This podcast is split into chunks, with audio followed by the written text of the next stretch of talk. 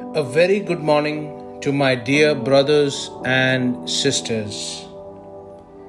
Today, I want to speak to each and every one of you on the topic God always goes ahead of you. Deuteronomy chapter 31, verse 8 says this God says, Do not be afraid or discouraged, for the Lord will personally go ahead of you. He will be with you. He will neither fail you nor abandon you. This verse speaks volumes about God's heart for us and His determination to help us see Him as He really is.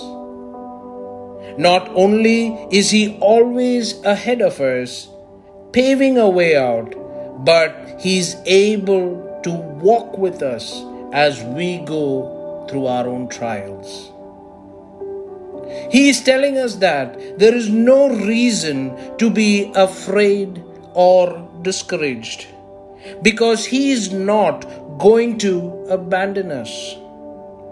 He has everything under control, and all that is going to happen is under his watchful eye. My dear brothers and sisters, never let your feelings guide your faith, but let your faith guide how you feel. Approach life with the faith that God goes before me and know nothing can stand against him.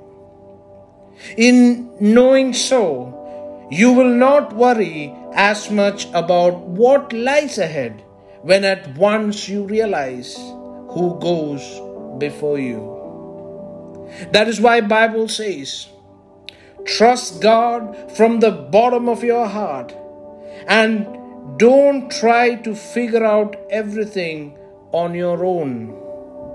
Listen for God's voice in everything you do everywhere you go, and He is the one who will keep you on track.